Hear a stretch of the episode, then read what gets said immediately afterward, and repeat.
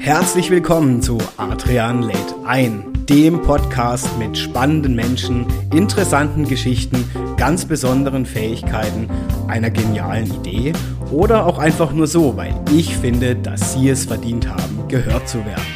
Ich nehme euch mit heute wieder auf eine Reise rund um unterschiedliche Geschichten und Erlebnisse meiner Gäste. Schön, dass ihr wieder eingeschalten habt und jetzt geht es auch schon los. Adrian lädt ein.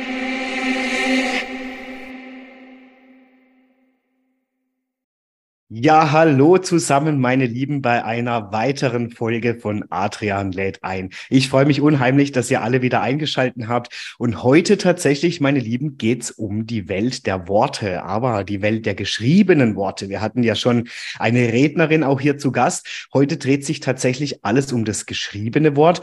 Der Anspruch meines Gastes, so konnte ich herausfinden, ist, Menschen im Innersten zutiefst zu berühren. Und seine Kundschaft soll auch nach Jahren und das finde ich wundervoll und das schafft er auch, das habe ich äh, schon im Vorhinein erfahren dürfen, ähm, noch von seinen Werken und natürlich auch von der Wirkung seiner Werke auf ihr Leben, aber auch, ihr werdet es noch mitbekommen im Laufe des Gesprächs, auf ihr Unternehmen schwärmen und das möglichst auch im Beisein noch von anderen Menschen.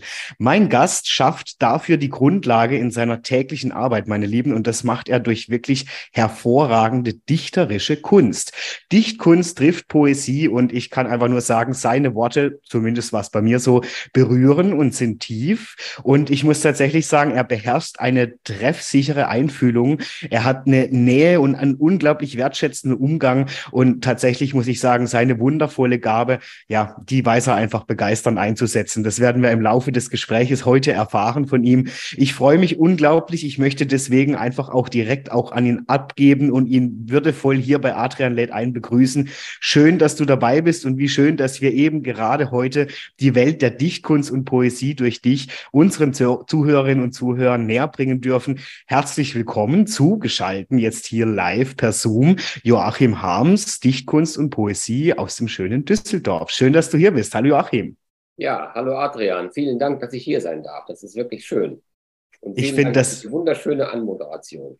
Ja, sehr gerne, Joachim. Ich muss tatsächlich sagen, ohne zu viel schon zu verraten, ich durfte ja schon ein Vorgespräch mit dir führen. Ja. Ähm, da haben wir erstmal rund um dich, rund um mich und auch tatsächlich, wie es ähm, ja dazu kam. Ich finde das Thema Dichtkunst und Poesie unglaublich interessant. Und du hast mir ja sogar im Vorhinein, das war wirklich sehr, wow, also ich weiß immer noch nicht, was ich sagen soll, ein Päckchen zukommen lassen mit dem Beweis, dass du mehr als würdig äh, diesen Beruf oder diese Berufung ausübst. Ja, aber dazu kommen wir natürlich noch später. Mich wird jetzt einmal interessieren, lieber Joachim, ja, wie kommt es dazu? Was hat dich inspiriert, dass du dich wirklich für Dichtkunst und Poesie interessierst und dann auch noch zu sagen, hey Mensch, Leute, also das mache ich zu meinem Beruf?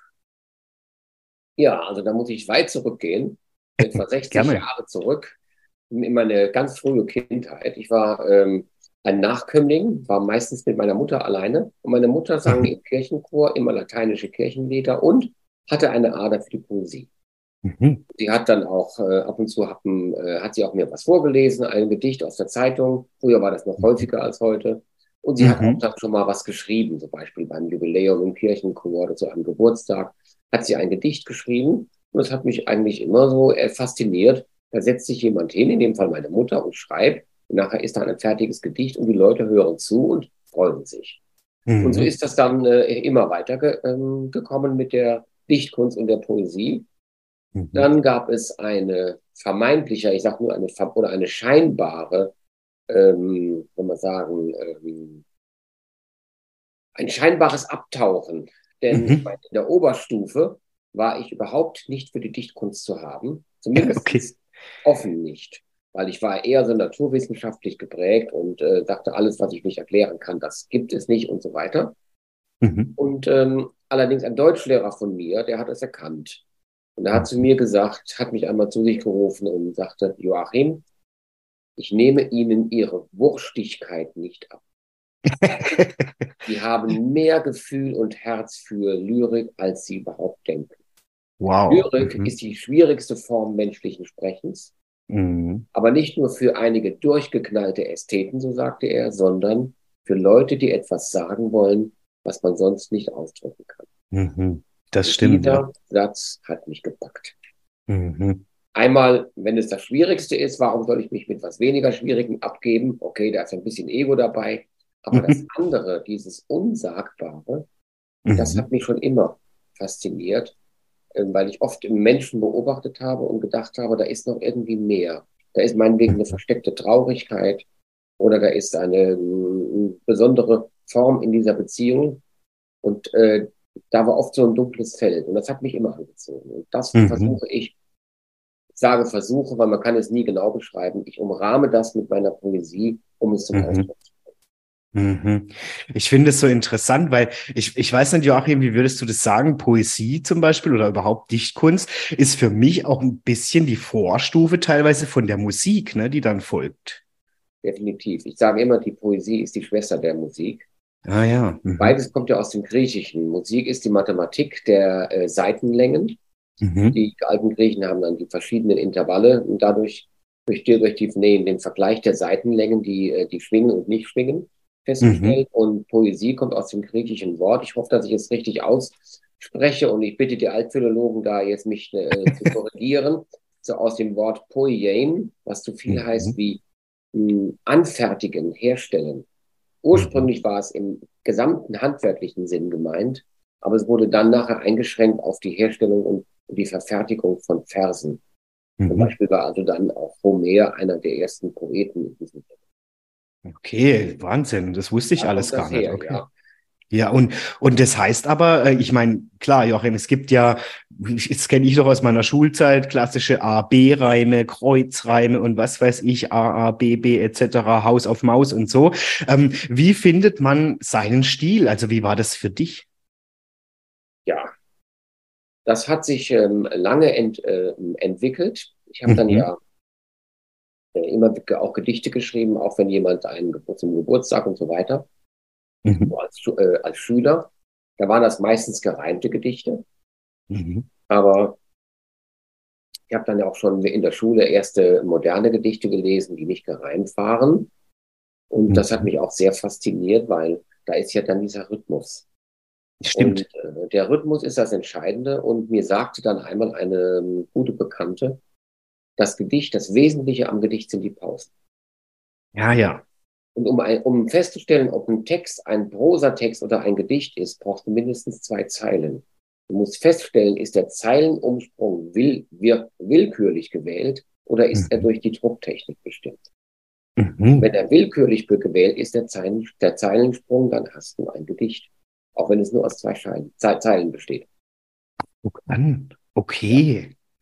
Jetzt erschließt sich mir natürlich einiges, ne? wenn ich manchmal, wie du auch sagst, in der modernen Lyrik äh, reimt sich nicht unbedingt ähm, irgendwas, sondern da gibt es einen ganz kuriosen Zeilensprung, wie du beschreibst, wo man sich denkt, huch, äh, da hat sich wo einer vertippt, ja, nee, das ist bewusst gewählt, ne? diese Pause. Ja, ja. Da gibt es ja. verschiedene Möglichkeiten. Dann gibt es ja zum Beispiel dieses Enjambement, dass man die grammatikalische oder syntaktische Einheit auf zwei Zeilen verteilt sodass man im mhm. Prinzip fast bereit, äh, fast dabei ist, weiterzulesen, mhm. obwohl man ja eigentlich eine Pause machen sollte, aber es zwingt einen dann.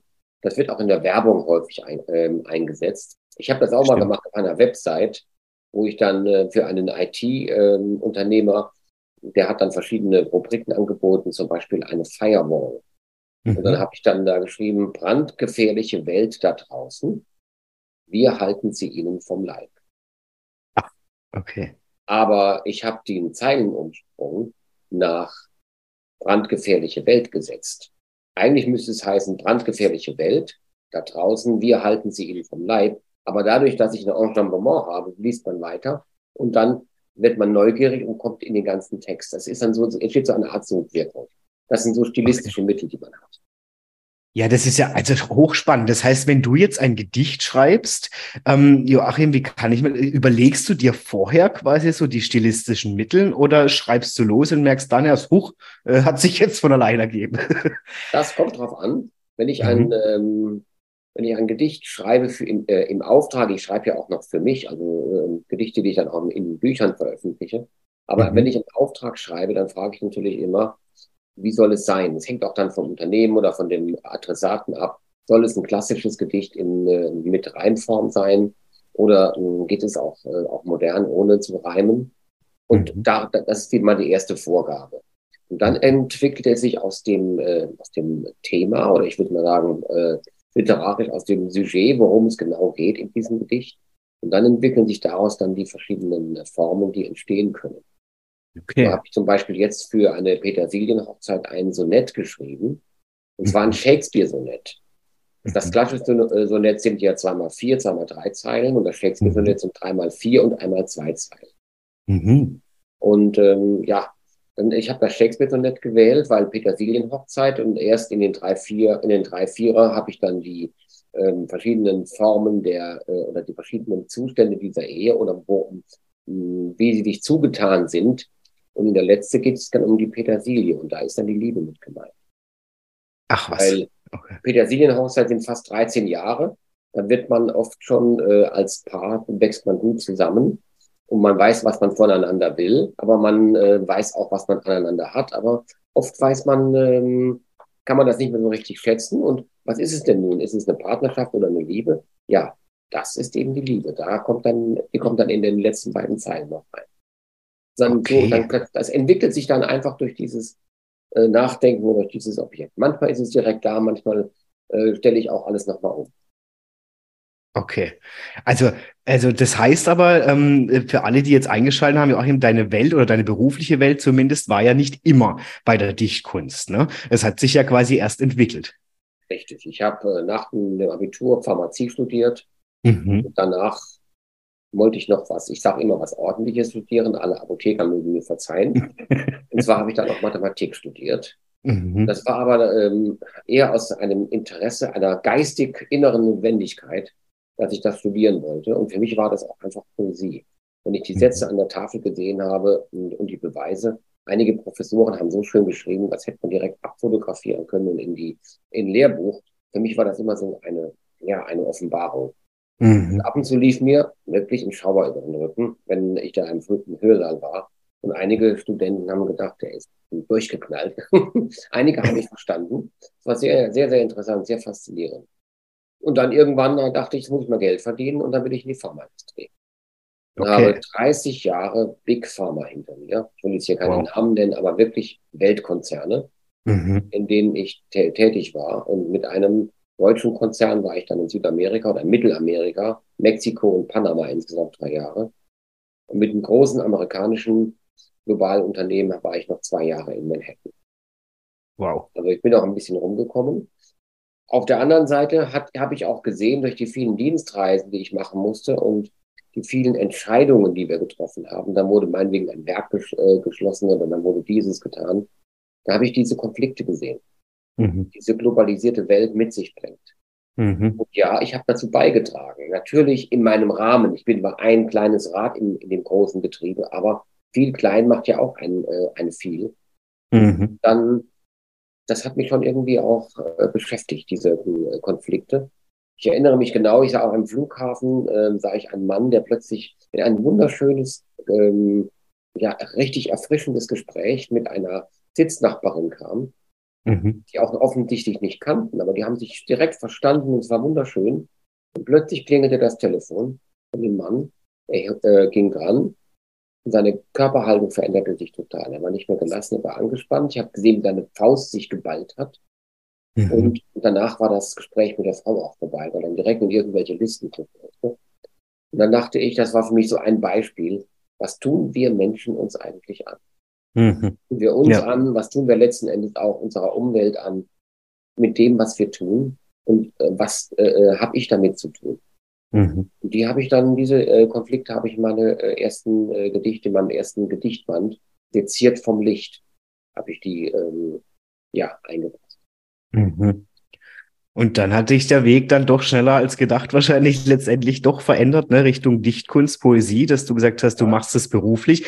Und das war ja eigentlich, naja, ich sage ja immer, es gibt keine Zufälle, aber so wie du es mir schon im Vorgespräch beschrieben hast, war es doch eine ja, ich sage jetzt mal unscheinbare Begegnung, die aber dann doch mehr dazu beigetragen hat, ähm, dass sich dein Leben da dann doch nochmal echt verändert hat, ne, beruflich. In der Tat, ja. Es gab so verschiedene bei, äh, Leute. Ähm, ich war in New York, bin äh, nach, vom Bahnhof nach Hause gegangen und äh, kam dann äh, durch die ähm, Fifth Avenue Und mhm. da saß ein Poet an der Straße.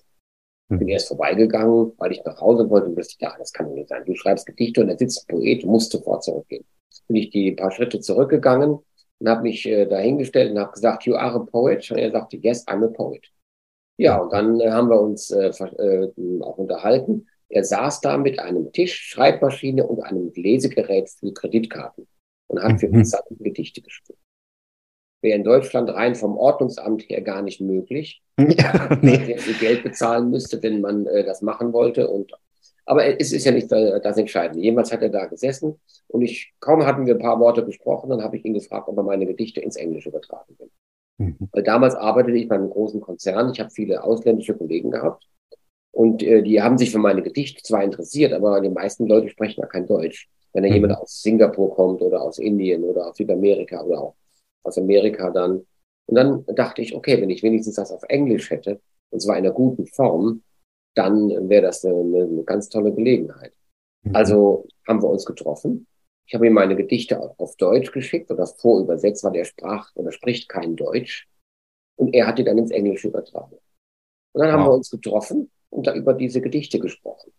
Mhm. Und ich musste ihn dann fragen, wollte ihn fragen, warum hast du das so formuliert und warum so? Für ihn war das neu, weil als Muttersprachler denkt man nicht drüber nach, man hat es im Gefühl, warum verwende ich dieses oder jenes Verb.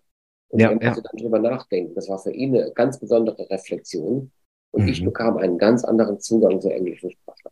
Mhm. Sehr, sehr schön. Auch zu ganz neuen, äh, neuen Worten, die man im Geschäftsleben gar nicht verwendet. Vor allen Dingen Verben, die unheimlich schön sind. Wollte ich gerade sagen, ne? Weil wenn man jetzt so die, also ich mir geht's auch oft so, wenn ich was schreibe und ich dann wirklich darauf achte, Mensch, was für eine Aussage oder was könnte das Wort jetzt bei dem anderen auslösen, beispielsweise. Das ist ja schon teilweise in Deutsch ähm, gar nicht so einfach, ja, wo man dann sagt, okay, das Wort kann echt jetzt bei dem anderen so gelesen werden oder auch so gelesen werden. Und dann aber zu sagen, ich übertrage das jetzt in eine Nicht-Muttersprache, ja, und, und, und finde dort auch, sage ich mal, die gleiche Gewichtung für dieses Wort, was du dir ja mit Bewusstheit gewählt hast, ja, ähm, finde das stelle ich mir sehr schwierig vor, ja. Ja, das, deswegen spricht, spricht man ja auch bei Gedichten von der Übertragung, nicht von der Übersetzung.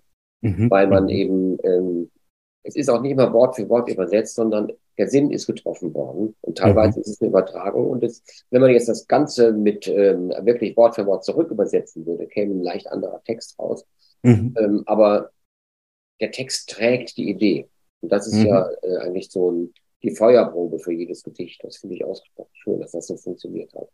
Mhm, das stimmt, ja. ja. Das, der Gedichtband heißt Hauptsache es berührt. Mhm. Da kommt dieses mit dem Berühren schon rein. War für mich ausgesprochen wichtig. Ja. Ja, und dann ging es ja mit diesem, äh, dieser Begegnung weiter. Ich hatte damals eine Fernbeziehung mit meiner jetzigen Frau. Wir haben uns äh, kennengelernt, kurz bevor mein Angebot in die USA kam. Und dann mhm. haben wir eine sogenannte Fernstenliebe geführt. Ich finde dieses okay. sehr schöner.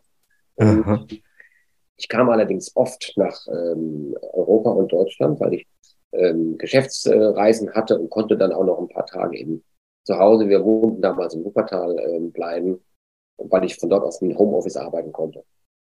Ja, und dann komme ich nach Hause. Eine Frau wusste das natürlich von dem äh, Poeten aus Amerika und sagte zu mir, wir haben Stadtteilfest. Da ist ein Flohmarkt. Mhm. Da einen Platz reserviert für dich. Ich dachte, okay, was soll ich da jetzt verkaufen? Hier nimmst du diesen Gartentisch mit. Hier ist eine Schreibmaschine. Hier hast du Papier und du schreibst Gedichte. Und hier mhm. habe ich noch ein Plakat. Und das Plakat hat sie dann erst in der Hand gehalten, wie, wie die ersten Leute kamen, mit ihrem bezaubernden Lächeln die Leute angezogen. Ja, und dann saß ich also da und ähm, es war ausgesprochen spannend. Kamen einige Kinder, die gar nicht wussten, was eine Schreibmaschine ist mhm. die dann wissen wollten, wie, wie das Ding funktioniert. Für die habe ich dann so ein paar äh, schöne Verse geschrieben äh, und dann auch für einige andere Leute alles für ein Taschengeld. Und plötzlich schoss aus der Menge eine Frau auf uns. Die schreiben Gedichte. Sag ich, hm. ja.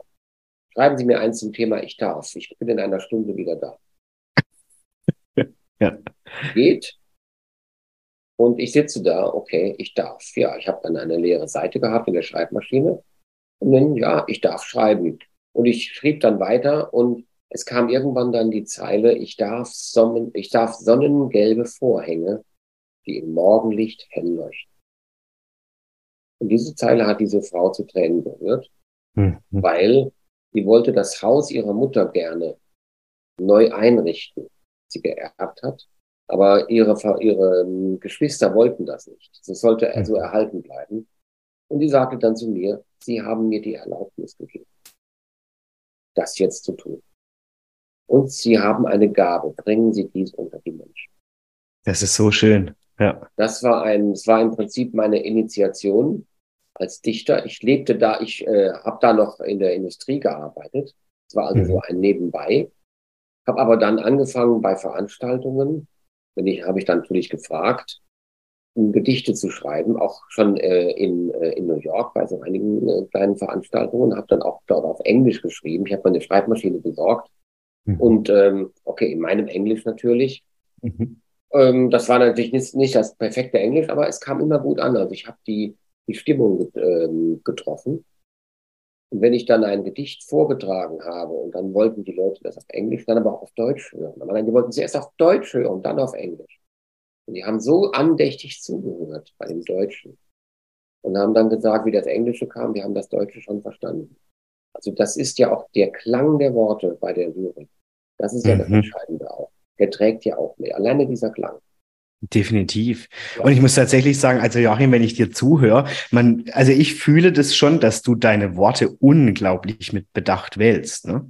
Also du hast echt, äh, ich würde mal sagen, du sprichst schon in einer Art von Poesie, ja, im normalen Gespräch. Äh, wie ist es? Darf ich dich fragen? Zum Beispiel, wenn man jetzt, wenn du jetzt mit einer Frau zusammen bist, neigt man dann dazu, dass man irgendwie morgens mal noch kurz einen Vers an den Spiegel schreibt? Oder wie, wie, wie ist es, wenn der Joachim privat ist?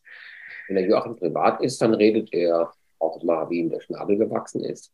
Aber ähm, er, er, redet sehr häufig in, äh, mit äh, tiefschürfenden Gedanken und Zitaten. Mhm. Definitiv. Also mir sagte auch eine Kollegin in, äh, ähm, in meinem Unternehmernetzwerk, du lebst das einfach. Mhm. Ja, doch, definitiv. Ja. Also allein schon, wenn ich in deinem Hintergrund, ich meine, ihr könnt es jetzt erzählen, meine Lieben, die eingeschalten haben, deine Schreibmaschinen sehe, das ist ja nicht nur eine. Ne? Also das sind ja wirklich, also man sechs merkt es, sechs Stück. Ja. Und, und, und wie wählst du das dann? Je nach Lyrik gibt es eine Maschine oder? Ein intuitiv. Ach was. Okay. Also die Gedichte für private Anlässe schreibe ich meistens auf der Schreibmaschine. Mhm. Es sei denn, die sollen noch in irgendein anderes Medium eingearbeitet werden. Mhm. Für Unternehmen, das sind Gedichte, die kommen dann als E-Mail-Signatur oder die kommen in Broschüren oder kommen auf die Website oder in andere äh, Darstellungsmedien. Das ähm, es, äh, existieren sie als Datei. Weil mhm. die, ähm, die müssen dann ja noch von der ähm, Datei weggenommen werden und dann woanders hin platziert werden. Und ja, wäre ja. dann äh, Unsinn, dass man die nochmal abtippt, beziehungsweise da, dann ist ja nur noch eine andere Fehlerquelle drin. Mhm. Ja, wobei ich finde, es hat schon so einen Charakter. Also für mich gehört fast ähm, ein Gedicht, also entweder handschriftlich definitiv ja. oder halt dieser Schreibmaschinencharakter. Also genau. Äh, ich finde an, an einem Computer geschriebenen äh, ja, Blatt, sage ich mal in der Form, da kann ich nicht so viel abgewinnen für eine Poesie. Ne? Das stimmt. Allerdings, wenn sie angewendet wird und doch irgendwo eingebettet wird, dann geht es wohl nicht anders. Es sei denn, mhm. weil auch dann, wenn man es in eine Website äh, macht als Signatur, dann äh, muss man sie ja auch mit dem äh, irgendwie in den Rechner eintippen. Ja, genau. Ich weiß, das ist eine ja, das, äh, mir, mir gefällt es auch besser mit Schreibmaschine, definitiv. Ja, ja. Joachim, wie kann ich das? Also ich meine, Poesie spielt ja jetzt schon eine große Rolle in deinem Leben. Ähm, und eigentlich schon seit, ich sage jetzt mal, deiner Jugend, deiner Kindheit an. Äh, hat sich da auch, weil ich meine, du denkst ja auch logischerweise für deine Gedichte in einer ganz anderen Welt, in einer ganz anderen Sichtweise, in einer ganz anderen Wortsprache auch. Wie hat sich ähm, durch die Poesie oder hat sie sich, Fragezeichen, deine Sichtweise generell auf die Welt verändert?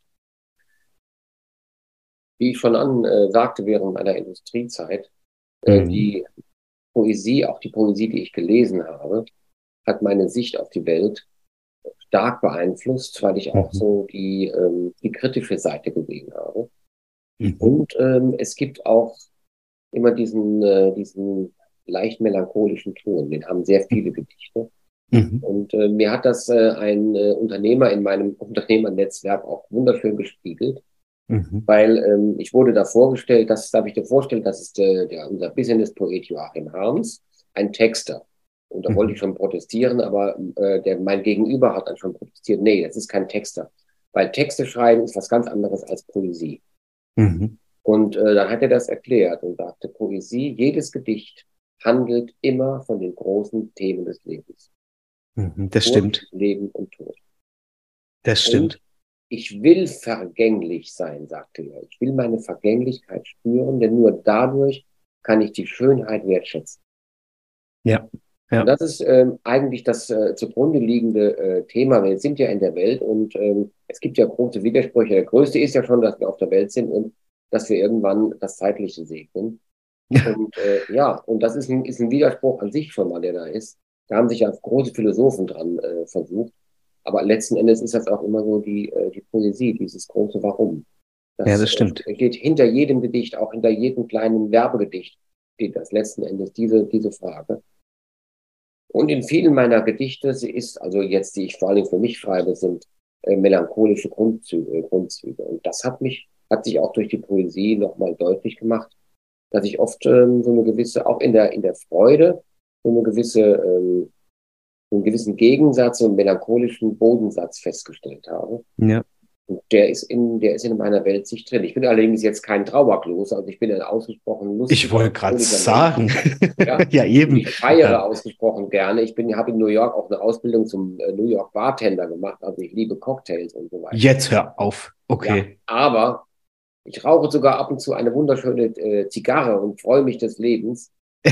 ja, aber ähm, die Sicht auf das, auf das Leben und auf die, äh, auf die Welt wird gerade durch diesen melancholischen Grundton eigentlich nur noch bereichert, nur noch vertieft. Ja, ja.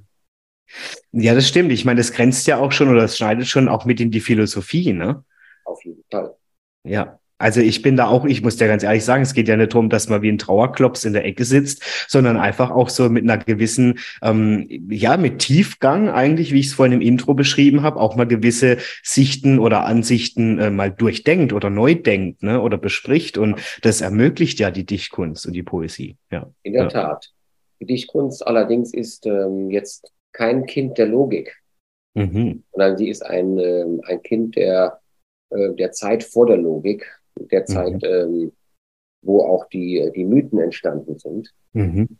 Und äh, denn äh, die Logik alleine erlaubt äh, gewisse Schlüsse, hat aber auch große Einschränkungen.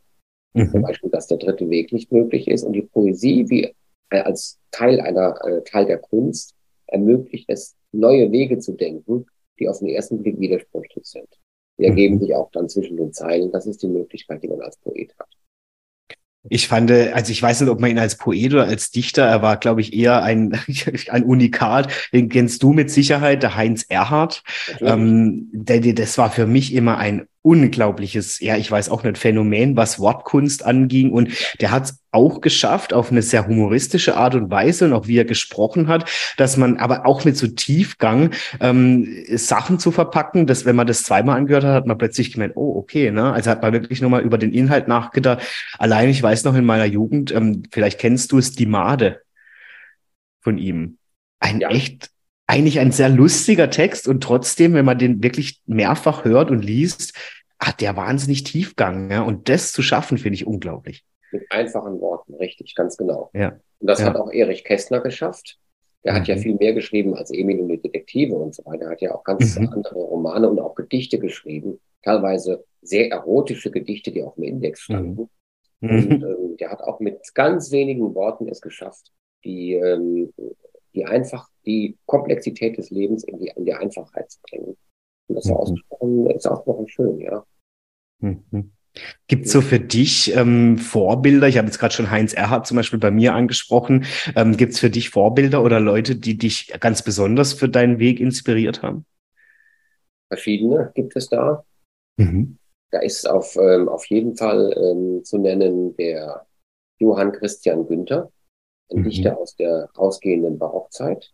Mhm. Das ist ganz, äh, ein, ein ganz klares ähm, Vorbild für mich, weil mhm. er hat auch sehr ähm, lustige, sie hören sich lustig an, die Gedichte, aber letzten Endes sind sie äh, auch mit sehr viel ähm, äh, Tiefgang mhm. äh, verbunden. Äh, zum Beispiel der Winter ist ein Bild der Bahre und lehrt mich leben, weil ich's kann. Oder das mhm. Morgenrot bricht später an, damit man länger küssen kann. Ach. Wie ja. schön, tatsächlich. Genau. Und dann Eduard Mörike. ein ganz klar, ein ganz äh, großes Vorbild, der hm. auch sehr, sehr schöne Verse geschrieben hat. Es war ja eine tragische Gestalt auch. Aber der, ähm, zum Beispiel äh, ein Liebesgedicht von ihm, ähm, wir bissen uns die Lippen wund, da wir uns heute küssten. Das Mägdlein hielt in stiller Ruh wie's Lämmlein unterm Messer. Sein Auge bat nur immer zu, je weher, desto besser. Das glaubt okay. man nicht, dass es ein Pfarrerssohn geschrieben hat und jemand, Jetzt der auch die Ausbildung zum Pfarrer hatte. Also, mh. Ja, ja. Und ich meine, ganz ehrlich, wenn man heute, das ist immer wieder bei der Musik, wenn man so diese, diese Musikwelt teilweise anhört, ich finde es gerade im Schlager zum Beispiel extrem. Ich meine, da wird ja auch immer diese verblümelte Welt in den Texten dargestellt. Und ich höre dann da manchmal zu und denke mir, also das äh, dürfte man eigentlich nicht FSK 18 hier gerade freigeben. Also manche Sachen, die genau. sind schon. Äh, ja, ja, ja, drin, in der Tat, ja. Das ja. Noch, äh, noch deutlicher, ja. Ja, ja, also bei Roland Kaiser zum Beispiel haut es mich regelmäßig unter den Tisch. Ja, der schafft es aber so zu verpacken, dass alle denken, ach, wie toll, was für ein tolles Lied. Ja. ja. ja. aber jetzt, wir wollen nicht in die Schlagerwelt abdriften, nee, nee, lieber also da, Ja, und dann gibt es natürlich die ähm, auch, das sind also zwei ganz klare deutsche Vorbilder. Einiges von Rilke. Mhm. Was mein, mein Lieblingszitat von Rilke ist, das Schöne ist des schrecklichen Anfang weil es gelassen verschmäht, uns zu vernichten. Oh, ja. Oder ja, uns ja. zu zerstören. Ja. Ja. Und ähm, das habe ich sogar falsch zitiert, Entschuldigung, ich muss wiederholen. Das, das Schöne ist des schrecklichen Anfang, den wir gerade noch ertragen können, weil es gelassen verschmäht, uns zu zerstören. Das ja. ist aus, den, aus der ersten Duineser Elegie. Mhm. Und ähm, das mh, ja, kennen natürlich nicht unbedingt alle Rilke-Fans, weil man äh, kennt gewisse Gedichte, die eben besonders äh, schön sind, wie meinetwegen das Herbstlied. Mhm. Aber das hat er ja in der, in der Enklave oder in dem, wie er in dem, auf dem Schloss Duino war, von seiner, von der Gräfin von Duino war, die war seine Sponsorin, hat er da diese äh, Elegien geschrieben. Und äh, da wird schon eine ganz tiefe Weltsicht also da dargestellt. Mhm. Mhm. Das ist ja auch Wahnsinn, wie viele Gedichte du auswendig kannst. Wie ist es mit deinen eigenen? Lernst du die dann auch auswendig? Ich oder kann sehr, sehr viele auch noch von meinen eigenen Gedichten auswendig. Ich Wahnsinn. lese auch jeden Tag Gedichte und äh, lerne jeden Tag zwei oder wiederhole zwei Gedichte, Aha. die ich mal gelernt habe, weil ich das immer schön finde, dass man die parat hat. Ja, definitiv. Ich bin das jetzt schon bewundernswert, wie du das ja alles zitierst. Und also ich habe jetzt vorhin mit, wo ich die Made angesprochen habe, überlegt, ich konnte das mal auswendig. Also ich kann tatsächlich noch den ersten Satz und dann ist vorbei, ja. Also das ist echt. Ja, da kann ich jetzt auch nicht mit dienen. Aber ja. das ähm, nächste ähm, Vorbild, was ich dann habe oder was mich geführt hat, war ein Amerikaner. Mhm. Und zwar ist das der ja, Charles Bukowski. Mhm, ja. Ja, das äh, kam, äh, ich habe nach, nach, nach äh, indem ich aus ähm, Panama zurückkam, da hatte ich eine Lebenskrise und da hatte ich eine Theater-Schauspielausbildung gemacht, eine, äh, so eine mhm. Laienschule. Mhm. Und da habe ich dann auch, das hat die Schauspiellehrerin auch genau erkannt, um die Schwellenangst zu lösen, habe ich einige Texte von Bukowski mhm. vorgetragen. Ja, Mhm. Also doch eine ganze Reihe ne, an Menschen, die dich eigentlich da beeinflusst haben oder die ja, auch Inspiration ja. geben. Genau. Jetzt hab, durfte ich ja auch dein Gedichtband, ne, Hauptsache ist berührt, du hast vorhin ja. schon äh, angesprochen, erhalten. Mich würde es einfach interessieren, gibt es so Themen oder auch Emotionen, wo du sagst, also ja, die bringe ich besonders gerne zum Ausdruck. Wenn ja, warum? Oder gibt oder sagst du, nö, also ich bin eigentlich offen für alle Themen und äh, finde, gerade das reizt mich, ne, diese Vielfalt. Also, was mich gereizt hat bei deinem ersten Gedichtband, waren ganz klar Szenen auf der Straße, Szenen in den Städten, urbane Szenen. Mhm, das ist mhm. auch in dem äh, Gedichtband, den du hast, äh, in, dem, in dem zweiten Zyklus, Die Geräusche mhm. der Stadt. Da mhm. sind auch einige aus dem ersten Band noch mal mit aufgenommen. Das ist ein Thema, weil ähm, die Beobachtung von Menschen mhm. einfach in der Stadt, das ist für mich unheimlich wichtig. Mhm. Und da habe ich sehr, sehr viele von meinen Motiven hergenommen zum Beispiel ein äh, Gedicht, wo ich also, da habe ich in, auch in, schon ganz lange her, äh, lange in, äh, in Wuppertal gelebt und hm. im Sommer sah ich dann äh, immer eine Frau schräg gegenüber, die den Balkon sauber gemacht hat. Das habe ich mhm. zu einem Gedicht äh, ähm, dann verarbeitet. Kann ich kurz rezitieren, wenn du gestattest? Ja, gerne, natürlich. jeden Abend im Sommer. Auf der Brüstung spielt noch die Sonne. Die dreht eine Kurbel, die Markise faltet sich, ein Schmetterling zur Nacht. Sie sprüht den Balkon, das Wasser lärmt im Fallrohr. Sie windet den Schlauch zum Reif, lehnt ihn an die Wand, geht hinein, schließt die Tür. Also ich habe sofort Bilder im Kopf, Joachim. Mhm. Wirklich. Also ich kann mir das richtig vorstellen. Ich hatte jetzt gleich so einen kleinen verzinkten Balkon irgendwie im, ist Wahnsinn. Und ich meine, alle, die jetzt hier reinhören, überlegt mal, was war gerade bei euch da an Kopfkino. Ne? Ich finde das total interessant. Wow. Auch so ja, detailreich. Bitte? Auch so detailreich, sag ich, ne? Ja. Was du da beobachtest und dann widerspiegelst, ja. Ja, in den Details da entstehen dann, entsteht dann das Kopfkino, aber wenn man das Gedicht als Ganzes sieht, da ist sehr viel ähm, Empathie für die Frau. Mhm. Und aber auch, ähm, vielleicht ist es eine Projektion, aber jedenfalls ist auch eine, so eine Grundtraurigkeit da, weil der, der Balkon wird sauber gemacht, wenn der Sommertag zu Ende geht. Mhm. ein Sommertag nach dem anderen, irgendwann ist der Sommer vorbei. Und mhm. ein Sommer nach dem anderen, dann wissen wir ja, dann ist das Leben vorbei. Und das ja. spielt natürlich da eine ganz, ganz große Rolle in diesem Bericht. Deswegen heißt ja. es ja auch jeden Abend im Sommer diese Vergänglichkeit auch, ne, die Richtig, da drin genau. mitschwingt, ja. ja. Die kommt, die, äh, die, äh, die schwingt dabei mit. Das ist, äh, ist ganz, ganz eindeutig. Mir sagte auch jemand, ich wäre ein Experte für Empathie in Gedichte gefasst. Und ich sehr stolz mhm. auf diesen Titel. Hm? Ja, das finde ich schön. Das ist jetzt die Steilvorlage eigentlich, die du mir gegeben hast. Du bist ein Experte für ähm, die Empathie, ne, die du in die, die Gedichte bringst. Lieber Joachim, du machst es ja nicht nur für dich oder für Privatpersonen, die jetzt sagen, ich brauche mal ein schönes Gedicht zur Hochzeit oder zum Geburtstag, ähm, sondern tatsächlich weiß ich ja von dir, schreibst du auch für Unternehmen. Du hast es vorhin schon angesprochen. Ja. Ähm, ich finde das sehr spannend, weil ich bin ja eben aus der Werbung, ein Kind der Werbung und ich kenne ja bisher, hat man ja schon im Vorgespräch so diese klassischen Slogan. Und jetzt hast du mir tatsächlich schon letztes Mal ähm, erklärt, wie sich das unterscheidet. Ich würde es gern auch für alle Zuhörerinnen und Zuhörer nochmal ähm, herausstellen. Also ich finde das so spannend, diesen Ansatz von Poesie und Dichtkunst mit Unternehmen zu verbinden und was das eigentlich wieder als komplett empathischen, das immer wieder Zugang, ähm, den du dann auch schaffst, ne, für die Kunden äh, gegenüber deren Kunden wieder ausmacht. Also das finde ich ultra spannend. Kannst du es einfach mal beschreiben, wie sieht deine Arbeit dann aus für ja deine Kunden, Unternehmen? Ja, die Unternehmerin, der Unternehmer kontaktiert mich mhm. und ja, äh, äußert dann äh, sein oder ihr Anliegen.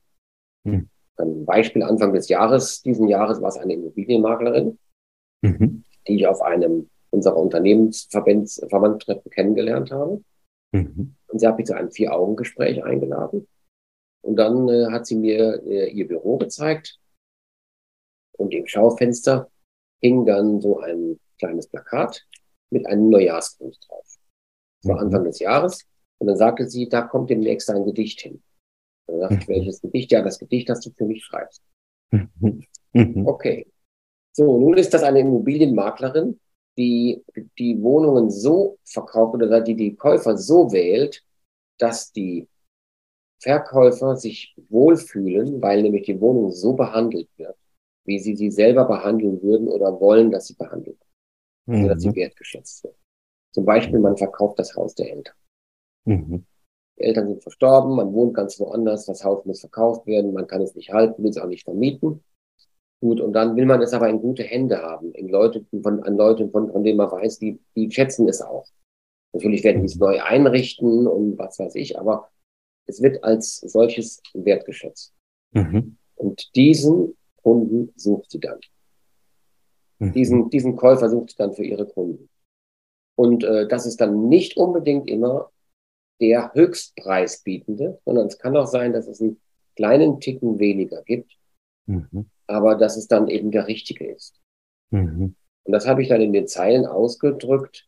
Ihre Immobilie liegt uns, als wäre es die eigene am Herzen.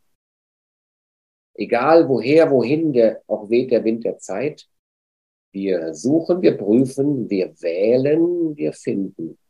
Wer in der Lage ist und auch im Inneren bereit, sich dauerhaft daran zu binden. Mhm. Da kommt das ja zum Ausdruck. dass ähm, es Leute sind, die wirklich mit der Immobilie eine äh, dauerhafte Bindung eingehen wollen und die mhm. auch im Inneren bereit sind, also das letzten Endes das Herz natürlich im Inneren, ja. und das, äh, das ähm, äh, tun wollen. Und keine Leute, die sagen, okay, ich kaufe diese, diese Kiste jetzt und ähm, da kommt, der, kommt der Bagger und da kommt sowieso ein größerer Komplex hin. Das sind nicht die Käufer, die sie suchen. Das ist ja. ein ganz spezieller Ansatz, weil es gibt andere Makler, die sagen, wir garantieren ihnen den Höchstpreis. Genau. Die würde ich ja. ein anderes Gedicht schreiben, wenn die überhaupt ein Gedicht haben wollen. Weil Wollte ich gerade sagen. Ja. Darum geht es. Diese Frau, diese Maklerin möchte Kunden haben, genau die diesen Ansatz schätzen. Mhm. Das ist ein Mehrwert, den sie gibt. Und der Mehrwert, der ist jetzt, natürlich ist, hebt sie sich dadurch ab, aber es ist nicht nur dieser ähm, Punkt, weil sie äh, sich dadurch eine Nische schaffen will, sondern es ist eine innere Notwendigkeit. Ja, und ich finde das so spannend, weil also theoretisch sind ja deine ist deine Zielgruppe bunt gemischt. Ne? Ja. Also was ich auch merke, ist tatsächlich die die dieser Tiefgang, wo sie sich ja auch überlegt hat als Immobilienmaklerin, dass sie sagt, hey, ähm, also im Prinzip machst du mit dem, was du da tust, schon eine Zielgruppenanalyse. Ne? Muss ich dir mal ganz ehrlich sagen. Ich mache Unternehmensberatung, richtig. Genau, weil auch die, deren Kunden, ich sage das ganz ehrlich, auch wenn jetzt jemand sagen würde, ach, das verstehen doch die meisten gar nicht, diesen Tiefgang, den hat doch. Also ich glaube, dass ähm, egal, was ich schreibe oder formuliere oder sage und je nachdem, wie ich die Worte wähle, ähm, ja, schließe ich aus oder je nachdem ziehe ich mit ein, wen ich jetzt damit ansprechen möchte. Genau. Und äh, so viel zum Thema. Ne? Du hilfst ja auch ihr dabei, die Kundschaft auszusuchen, die sie wirklich will und umgekehrt. Ganz genau, darum geht es. Ja. Und ja. Ähm, Unterschied zwischen der Poesie hier und der, dem reinen Werbetext hm. ist, der Werbetext soll Aufmerksamkeit ähm, erzielen. Ja, genau. Und äh, soll auch in der Regel sehr schn schnell zu erfassen sein. Mhm. Jetzt im Vorbeifahren, du hast eine große Plakatwand, da muss ein mhm. Spruch drauf, den die Leute direkt merken, der sich auch in irgendeiner Weise festsetzt. Mhm, mh. Ist eine ganz, ganz große Kunst. Ähm, äh, dass, ähm, also Werbetexter, die das können, sind auch absolut geniale Leute. Definitiv. Das ist nicht mein Metier, mhm. aber das äh, ist, ein, ist dieser Ansatz. Mein Ansatz ist ein anderer. Mein Ansatz ist eher der äh, langsame und stille, dass man mhm. in Ruhe diesen Text lesen muss. Man steht meinetwegen vor dem Schaufenster und guckt sich das mhm. an. Und es sind wirklich Unternehmerinnen und Unternehmer, die die Herzen ihrer Kunden gewinnen wollen. Darum ja. Ja, oder man nehme jetzt nur mal das Beispiel auch für eine Webseite oder für einen Flyer. Ne? Ja. Also wirklich ergänzend, mir ist da sofort in unserem Vorgespräch, äh, anstatt dieser typische Slogan, den ich unter ein Logo packe, tatsächlich auch mal wirklich die Dichtkunst damit zu denken, ja. ja, und damit wirklich an die Leute ranzugehen, weil ich fand, also super spannend, ja. Das heißt wirklich, also Immobilienmaklerin hast du schon gesagt, ähm, äh, es spielt ja eigentlich für ja, jede Branche, kannst Kann du ja. Jede Branche im Prinzip damit gemeint sein. Ja. Ich habe für einen Anbieter von ähm, Stromservices also der mhm. äh, sucht für, für Kunden äh, günstige Strompreise aus. Mhm. Da habe ich eine mhm. Signatur geschrieben für eine Dankes-E-Mail. Mhm. Die ist auch ganz kurz. Die äh, lautet so, ich danke, äh, ich danke von Herzen. Sie haben mir vertraut und so erfahren, dass mein Name klingt wie das Geld in Ihrer Tasche, wie der Strompreis, wenn er sinkt. Wow. Also unglaublich, aber das ist ja Wahnsinn. Ich meine, Joachim, kannst du das beschreiben, wenn du jetzt einen Auftrag bekommst, ja? Oder oder egal, ganz egal, ob das jetzt für Unternehmen oder für Privatpersonen ist. Wie gehst du vor? Also wie wählst du deine Worte, um eben genau diese Stimmung oder Botschaft zu vermitteln? Ist das intuitiv? Du schreibst einfach los oder oder wie kann man sich das vorstellen? Das ist ähm, der meiste Teil ist intuitiv. Mhm. Und ich kann auch jetzt nicht irgendwie sagen, ich ähm, brauche so und so viele Stunden dafür. Ja, ja. Sondern ich kriege diese Vorgabe, ich gucke mir dann äh, auch das Unternehmen an auf der Website. Es kann auch sein, dass ich mal nochmal mit jemand anderem spreche. Aber in der mhm. Regel reicht mir ein Gespräch mit dem Inhaber, der Inhaberin und dann lege ich los. Und lo loslegen heißt erstmal vollkommen ohne Papier. Das mhm. heißt, es geht hier. Es rattert, ja. ja genau, und dann äh, gibt es auch dann so Phasen, wo meine äh, Frau mit mir spricht und dann, ach, und dann sagt, okay, ach, hat keinen Sinn, du bist am Dichten. Ich frage dich später. Weil dann bin ich ab und zu einfach so äh, in meiner eigenen Welt und denke dann, ähm, ja, wie es sein könnte. Und dann kommen, mhm. kommen auch schon die ersten Worte. Mhm. Und manchmal fehlt dann ein Punkt. Mhm. Und dann denke, okay, da fehlt noch irgendwas. Und das Wort kommt mhm. dann. weil ich mhm. Plötzlich fällt es mir ein, plötzlich höre ich es im Gespräch von zwei Nachbarn auf der Straße, ich höre es mhm. in der Straßenbahn, ich höre es im Radio, ich lese es in mhm. einer Zeitung und das ist jetzt dann, kann ein ganz gewöhnliches Wort sein. Mhm. Plötzlich denke ich, das passt oder das öffnet mir dann äh, den Zugang, den, den Schlüssel zu einem, zu den weiteren äh, Strophen, die noch kommen. Okay. Ja, und dann ähm, irgendwann fliegt der Entwurf, den schreibe ich in der Regel auf, nein, den schreibe ich immer auf Papier mit Füller. Mhm. Und dann, ja, liegt der Entwurf für ein, zwei Tage, dann schreibe ich ihn in Umständen nochmal neu. Und irgendwann ist es so weit, dass ich denke, okay, jetzt gehe ich entweder an den PC für ein Unternehmensbericht oder an die Schreibmaschine. Mhm. So ähm, ähm, wächst das dann, das, äh, das Gedicht. Es ist äh, mit sehr viel Intuition, natürlich wirklich auch mhm. äh, schon Vorgaben. Ja, okay. Sagt jemand, äh, so ein Unternehmens- oder ein privates Gedicht im Auftrag ist ein äh, Tanz in Ketten. Mhm. Aber man muss bedenken, dass zum Beispiel gerade Mörike sehr, sehr viele Auftragsgedichte geschrieben hat. Mhm. Oder man denke an die bildende Kunst. Wie viele mhm. Bilder sind entstanden, Porträts, wo Maler einen König meinetwegen porträtiert haben, aber ja. dann mit einem ganz besonderen Hinweis auch eine große Kritik an der Reichsführung des Königs geübt haben. Mhm. Und der König hat das mit Sicherheit gemerkt, wenn er schlau war, und hat dann aber auch mhm. gedacht, okay, wir lassen das jetzt. Das ist ein wunderbares Ventil, dass ich das so zugebe. Musik, wie viele Kompositionen gibt es, die auf eine Auftragsarbeit zurückgehen? Also Stimmt, da gibt es eine ja, ganze, ganze Menge. Ich kriege ja, Vorgaben stimmt. natürlich. Und wenn jetzt ähm, jemand, ich kann jetzt natürlich für einen ähm, Anbieter, der, der diese äh, Strompreisoptimierung äh, macht, da kann ich jetzt äh, äh, nicht schlecht, äh, schlecht irgendwie was von, einem, von der Holzverarbeitung schreiben. Mhm. Es wäre eine Metapher, die passen würde, fällt mir jetzt nur gerade mit dazu keine ein. Aber da muss ich schon ein bisschen beim Thema bleiben. Ja, ja, klar. Ich arbeite schon sehr viel auch mit, äh, mit Bildern, dass da also auch äh, interessante andere Dinge äh, noch mit hineinkommen, auch quererweise aus anderen Branchen oder so, die dann unter Umständen noch neue äh, Wege und Möglichkeiten hätten. Ich finde, also klar, ich meine, du bist ja noch mal in einer ganz anderen kreativen äh, Branche unterwegs wie ich jetzt. Äh, ich stelle mir das, ich, oder ich weiß es nicht, wie, wie wertschätzend gehen auch deine Kunden mit dieser Gabe um, die du hast? Weil ich könnte mir jetzt vorstellen, dass die meisten denken, jo, jetzt hat er da vier Zeilen geschrieben. Also, hm, naja. Da hat mir mein Unternehmensverband sehr geholfen, mhm, mh. weil wie ich die ersten Male da war, eine Freundin hat mich dazu zu einem Unternehmerfrühstück gebracht. Mhm. Der erste, äh, erste Tag als Besucher war für mich wirklich so als ein Gang über glühende äh, Messer. Weil da saßen ja. dann der Fliesenleger, der Schlosser, der Installateur und alle haben ihre Gewerke präsentiert, was sie alles mhm. machen. Und dann dachte ich, okay, jetzt komme ich gleich mit meinen Gedichten als Besucher und habe mhm. das dann vorgetragen. Und ja, wir haben nachher einige Leute dann auch in einem äh, vertraulichen Vier-Augen-Gespräch mitgeteilt, die haben am ersten Moment gedacht, ja, der ist durchgeknallt. Ja, oh äh, Gott, sowas ja. kann man nicht anbieten. Das hat kein, das bringt wie, wie, soll ich das empfehlen, ne? So nach genau, dem Motto. Genau, ja, genau. Wie soll ich das empfehlen? Ja. Genau. Wie dann aber die ersten Gedichte geschrieben worden sind und auch vorgetragen worden sind, da haben die Leute gemerkt, was für Emotionen übertragen werden. Mhm. Und auf eine sehr subtile, aber nachhaltige Weise. Denn man muss ja schon eine gewisse Zeit investieren, um so ein Gedicht mhm. zu lesen. Es ist nicht wie ein Slogan, der direkt ähm, reingeht, sondern es, man muss ähm, sich wirklich damit auseinandersetzen. Mhm. Man merkt ja mhm. auch beim wiederholten Lesen oder beim Nachklingen, plötzlich kommen dann noch ganz andere neue Ebenen für uns auf. Mhm. Das ist ja das Besondere bei der, bei der Poesie. Und die Leute gehen damit sehr wertschätzend um. Und ich erinnere mich an ein Erlebnis. Ich habe ein Gedicht geschrieben für einen Anwalt, also für mhm. einen Klienten dieses Anwalts. Mhm. Eine Rechnung auch mitgebracht. Und dann sagte der Anwalt zu mir, zahle ich nicht. Oh, ja. Ja, dachte ich, okay. Eigentlich haben bis jetzt alle diesen Preis bezahlt und äh, über, übermäßig teuer bin ich ja auch nicht. Mhm. Habe schon äh, typische Reaktion gedacht, okay, wie, wie weit kann ich denn runtergehen? Und dann guckt er mich an und lächelt und sagt, ich zahle das Doppelte. Wow. Wow. Ich will, dass in Zukunft alle Gedichte mindestens so viel kosten.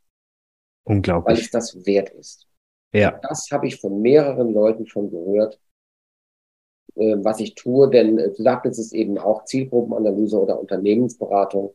Ich trage mhm. ja letzten Endes zum Auftritt der Firma und in, in einem gewissen Teil auch zum Unternehmenserfolg bei. Mhm. Das will der Unternehmer erst nicht machen. Ja, natürlich. In dem, in, in dem Rahmen, ich bin auch ein Rat in dem Gesamtgetriebe des ähm, Unternehmensauftritts, hm. aber und äh, die können das ja immer noch verwenden, können wir alle möglichen äh, Zwecke, die können da auch Ausschnitte rausnehmen. Oder ähm, ein äh, Anlageberater, für den ich geschrieben habe, der hat das äh, Gedicht als Wandtattoo in seinen Wartebereich. Ja, na klar. Ja. Und ich habe ihn ver äh, verglichen mit einem Steuermann, der weiß, wo man gut anlegen kann. Aha. Im Boot. Natürlich es ist eine Doppelbedeutung in dem Wort. Ja, klar, ja, klar. Oder wie man die, äh, die Lasten umschichten muss. Wenn mhm. das Boot zum Beispiel nicht kennt hat. Mhm. Oder dass man die ruhigen Seitenarme wählt, um mhm. Stromschnellen aus dem Weg zu gehen. Und das ist auch so ein äh, Unternehmer, der einen besonderen Mehrwert bietet, weil er sucht jetzt nicht unbedingt die direkte, ganz schnelle äh, Unternehmensgewinnmaximierung, äh, mhm. sondern er sucht den Weg, dass er einen nachhaltigen Erfolg bringt, weil seine, sein Anspruch ist, dass die Menschen im Alter über viele Jahre hinweg ihren Wohlstand erhalten. Mhm. Und deswegen will er also keine großen Risiken eingehen. Das ist ein ganz besonderer Ansatz. Dann merkt also man auch wiederum diese innere Notwendigkeit. Das will ich tun für die Menschen. Ja, und damit bist du unglaublich wirksam in so vielerlei Hinsicht. Ne? Also das finde ich Wahnsinn, wirklich. Also Chapeau. Ich weiß es ja von der Werbung allein schon, wie, wie das manchmal schwierig ist. So ein, ja, bei uns heißt es ja immer so ein, so ein Claim äh, zu entwickeln, der dann, wie du es vorhin beschrieben hast, zack, kurz prägnant äh, und dann auch am besten möglichst ganz viel Aussage in nur drei, vier Worten und so. Richtig schwer, ja. Und auch diesen, diese, diese Werte und diesen Kern von Unternehmen dann einem Satz irgendwie da reinzubringen, unglaublich schwierig schwierig. Aber das, was du machst, ist für mich tatsächlich also Level 2.0. Das ist mega. Ja, Allerdings, also. was äh, du sagst mit den Claims, ich habe ja in einem äh, in großen Pharmaunternehmen gearbeitet, auch mhm. Unternehmen, wo es um äh, Arzneimittel und auch Kosmetika für Konsumenten ging. Und ich war in der Abteilung, nennt sich Regulatory Affairs. Das ist also die Abteilung, die letzten Endes die Anwendung der Gesetze durchführt, in die, äh, auch in die Werbung. Und dann okay. kamen auch dann die ganzen Leute zu mir mit den Anzeigen. Aha. muss ich dann durchgucken und vor allen Dingen bei Kosmetika auf das Heilmittelwerbegesetz. Weil da darf, ah, ja, ja. darf man ja keine medizinischen Claims verwenden. Mhm. Obwohl das natürlich die Marketeers gerne wollen, weil die mhm. Kunden gerne am liebsten eine Creme haben, die schön macht, aber gleichzeitig noch, äh, ja, was weiß ich, gegen alles andere wirkt. Ja, ja. Okay, gut. Und äh, da musste ich darauf achten.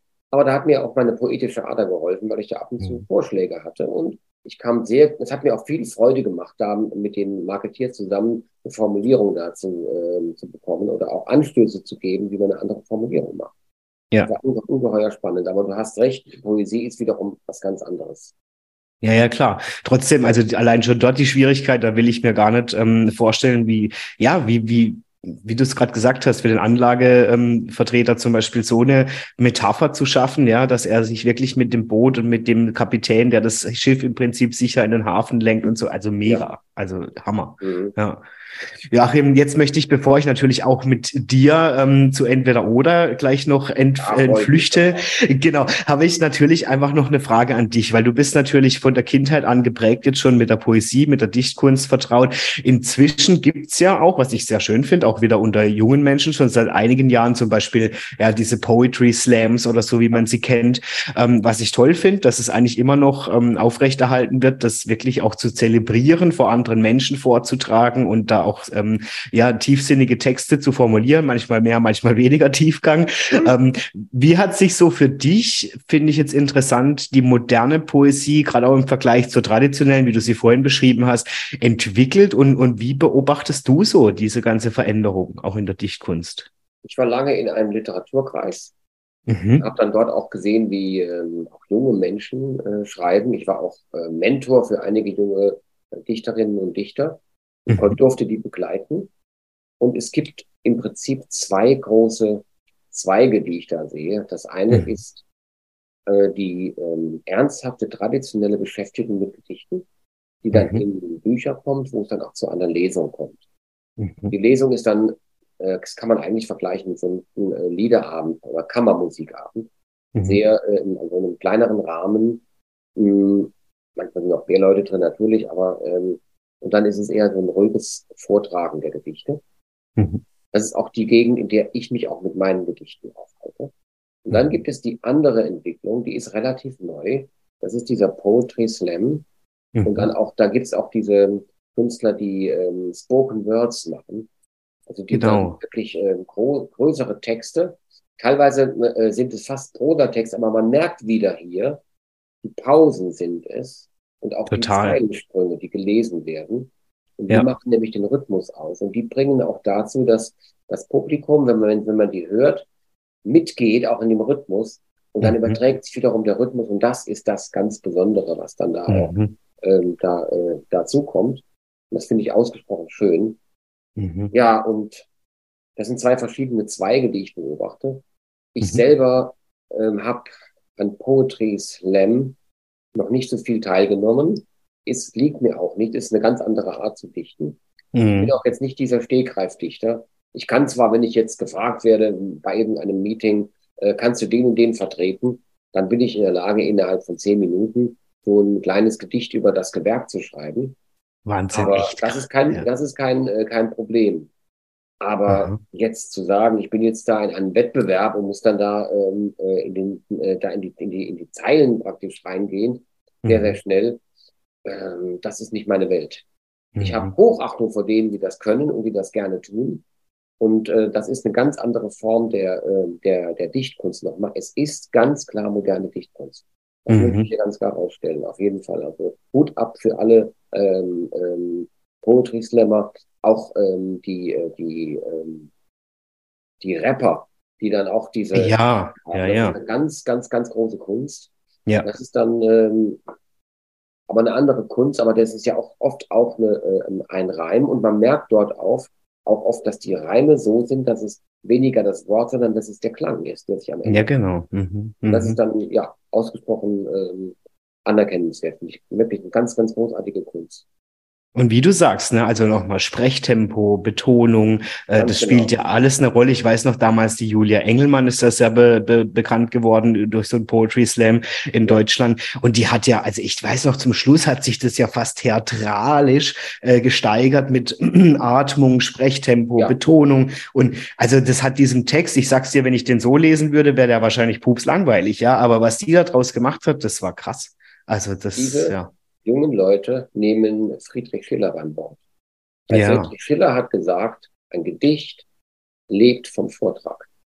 Mhm. Ja, das stimmt. Und das hat er, er hat ja auch seine Oden, die Glocke und so weiter geschrieben. Wenn man oh, die ja, liest, ja. ja. okay, dann kann man schon denken, na, trüber Stoff, aber wenn man die richtig gut vorgetragen hat, ja. dann äh, wird man auch erfasst davon. Und das ist das Wichtige. Und das haben diese, diese Leute ähm, äh, erkannt, dass die mhm. ähm, das, und da ist wiederum die Verwandtschaft zur Musik wieder da.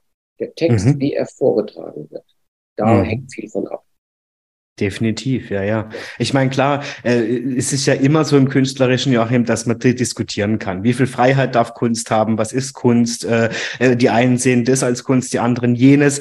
Ähm, ich denke, so ist es ja auch in der Lyrik, ja, dass viele vielleicht sagen, na okay, mit dem Vers kann ich jetzt gar nichts anfangen, keine Ahnung. Ähm, und die anderen sagen, wow, was für ein unglaublich geniales Werk, ja. Also ich denke, so hat sich das bei allem und das ist ja auch das Schöne, dass es dann auch diese Vielfalt an Auswahl gibt, ne, wo jeder sich da ja auch findet in der Kunst. Also ja. Die Frage ist ja immer so, wie, wie, wie frei darf Kunst sein? Also Frage an dich vielleicht auch nochmal gerade abschließend. Wie frei siehst du Kunst? Also die Freiheit der Kunst ist nämlich eines der höchsten Güter und die sollte in keiner mhm. Weise eingeschränkt werden. Mhm. Und äh, da bin ich jetzt ganz, da bin ich äh, sehr frei, würde ich sagen, das Strafgesetzbuch ist da die, äh, die Grenze. ja, klar. ähm, ja. Da möchte ich Hilde Domin äh, äh, zitieren. Wenn die Kunst nicht mehr frei ist, dann äh, ist es um die Menschheit schlecht bestellt. Mhm. Sagt nämlich, der Kunst und dem Menschen steht das gleiche Wasser am Hals. Mhm. Und die ja. Kunst ist dazu da, den Menschen zu zeigen, was möglich wäre. Mhm. Wenn das nicht mehr geht, wenn wir nicht mehr zeigen können, was möglich wäre, weil die Welt, wie sie ist, für uns zufrieden ist und da nichts mhm. dran geändert werden braucht und soll und so weiter, dann ist es keine menschliche Welt mehr. Dann sind wir ja. eher in so eine Art Versorgungsparadies, fast schon irgendwelche Maschinen sind wir dann geworden. Sondern wir ja. müssen immer noch eine gewisse Sehnsucht haben, dass es anders sein könnte. Und das mhm. ist jetzt neben der Vergänglichkeit das andere große Thema in der Poesie, diese Sehnsucht nach etwas anderem, nach dem anderen. Ja, und das ist, ähm, geht bis, äh, zurück bis zur Romantik, die blaue Blume, die gesucht wurde. Das suchen die Dichter und die Musiker und die Künstler aller, aller Epochen immer noch. Diese, diese Sehnsucht des Menschen nach einem anderen Leben, nach einer anderen äh, zusammen, äh, einem anderen Zusammensein zu stillen.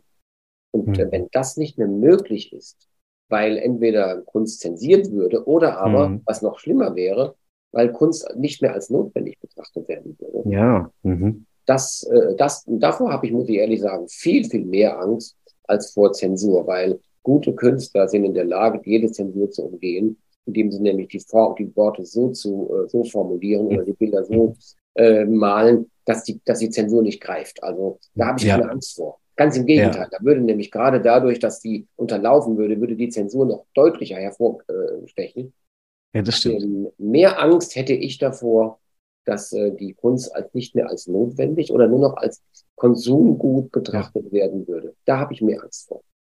Ja, ja, gebe ich dir vollkommen recht. Da habe ich mich in meinem Studium äh, rund um Musik beschäftigt, ja. wo ich damals untersucht habe, ähm, Musik vom Kulturgut zur Massenware, äh, was ja schon durch Streaming ein Stück weit so jetzt schon geworden ist, ja, leider. Ähm, trotzdem merke ich immer wieder, es gibt aber immer wieder trotzdem noch Menschen, die die, die Musik, das wirkliche Konsumieren, die Kunst äh, schätzen und wo es halt wirklich ein, ein Kulturgut ist und bleibt, ja. Also auf die, diese. Fall, auf jeden Fall. Ja, ja. Ja, und ähm, wenn wir auf diese, gerade auf diese Freiheit eingehen, dann möchte ich noch eine Anekdote schildern, ja, wie ich auf die bildende Kunst komme. Ich mhm. war in mhm. Berlin in ähm, im Museum, glaube ich, im alten Museum, also wo die ähm, traditionelle Kunst hängt. Mhm. Und äh, da war ich in einem Raum, da waren die Bilder von Caspar David Friedrich.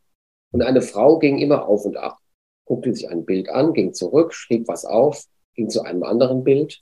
Ich ging weiter, ich kam zurück, die Frau war immer noch am Gehen. Ich bin äh, ein neugieriger Mensch, habe die dann angesprochen. Das war eine Amerikanerin, die ihre Doktorarbeit über, über Friedrich, sagte sie immer. Ich schreibe über Friedrich. Friedrich. Und, äh, genau, und hat dann äh, geschrieben. Und äh, dann haben wir beide im Gespräch darauf, wo, wann Caspar David Friedrich war, nämlich in der Zeit von Metternich, in der Zeit der Restauration. Und ganz viele Bilder von ihm zeigen immer zwei oder drei Leute in einer Situation, die außerhalb der Straßen sind. Zum Beispiel die beiden äh, Männer, die den Mond anschauen. Das ist ein ganz bekanntes Bild von ihm. Wir sind in einer clandestinen oder in einer, man kann fast schon sagen, in einer verschwörerischen Umgebung, weil die Obrigkeit nicht hören soll. Mhm. Da merkt man, da äh, hat Caspar David Friedrich für mich zumindest einen durchaus, durchaus revolutionären ähm, Touch der da zum Vorschein kommt. Die Amerikanerin hat in der Sekundärliteratur ähnliche, Literatur ähnliche Dinge gelesen. Und das finde ich ganz toll, wie die, wie die Kunst dann durch ganz einfache Dinge, harmlos äh, scheinende Dinge plötzlich äh, Sachen weitergibt, wo man denkt, okay, wer das verstehen will, der kann es verstehen. Ja, ja, definitiv. Ja. Und gerade das, sage ich mal, ist die große Kunst. Ja, eben, ganz genau. Das ist genau. Kunst. Ja, ja genau. Dann, ja, und deswegen ist, wenn die große Kunst nicht greifbar ist, ist es oft äh, ein großer Vorteil, weil sie nämlich dann genau bei denen, die, für die es geht, ankommt. Genau, richtig. Ja, ja, schön, Mensch Joachim. Dann nehme ich dich mit nochmal auf eine kleine und kurze und feine, aber schöne Reise äh, rund um entweder oder. Und hat man natürlich auch für dich, ich hoffe, ja, doch, doch, doch, einige passende einmal zu deinem Beruf und aber auch noch zu dir, dass wir auch was von Joachim erfahren, äh, ja. Fragen überlegt. Ja, du kennst das Prinzip, denke ich, von entweder oder. Also es geht ja darum, aus dem Bauch heraus, ich stelle dir zwei Wahlmöglichkeiten, du entscheidest dich für die, wo du sagst, ja, das finde ich gerade am passendsten. Ja. Und wenn du natürlich magst, gerne an der einen oder anderen Stelle deine Anekdote dazu, warum du dich entschieden hast, musst du aber nicht. Ich sag's dir einfach. Also wenn du sagst, nö, kann ich so stehen lassen, dann lassen wir es auch genauso stehen stehen. Okay. okay. Schön, dann Joachim, geht's für dich los mit der ersten Frage. Wenn du wählen müsstest, du hast nur eine Wahl. Lieber klassische Poesie oder die moderne Lyrik?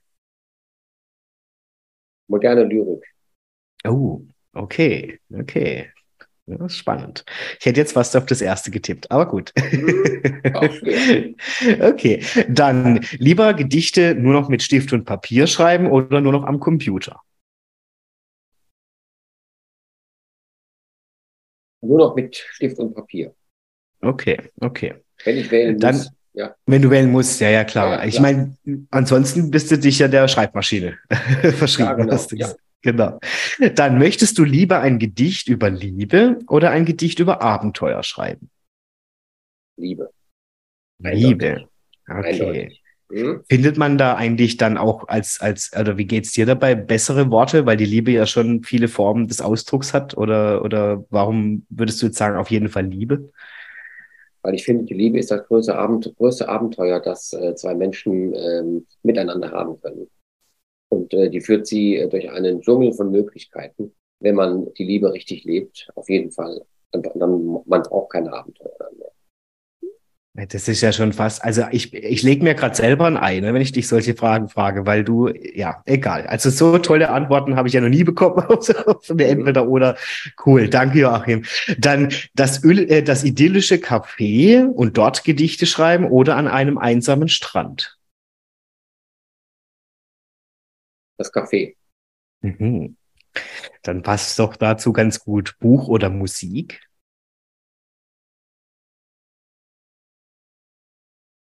Zweifelbuch.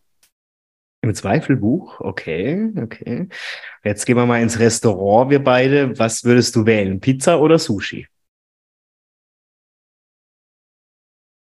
Sushi. Ui, okay. Dann, wie kann ich mir das vorstellen? Wenn Joachim kreativ wird, ist es eher am Morgen oder am Abend? Immer.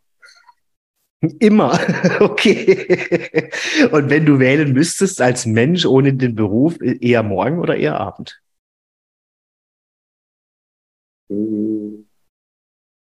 Am frühen Morgen dann.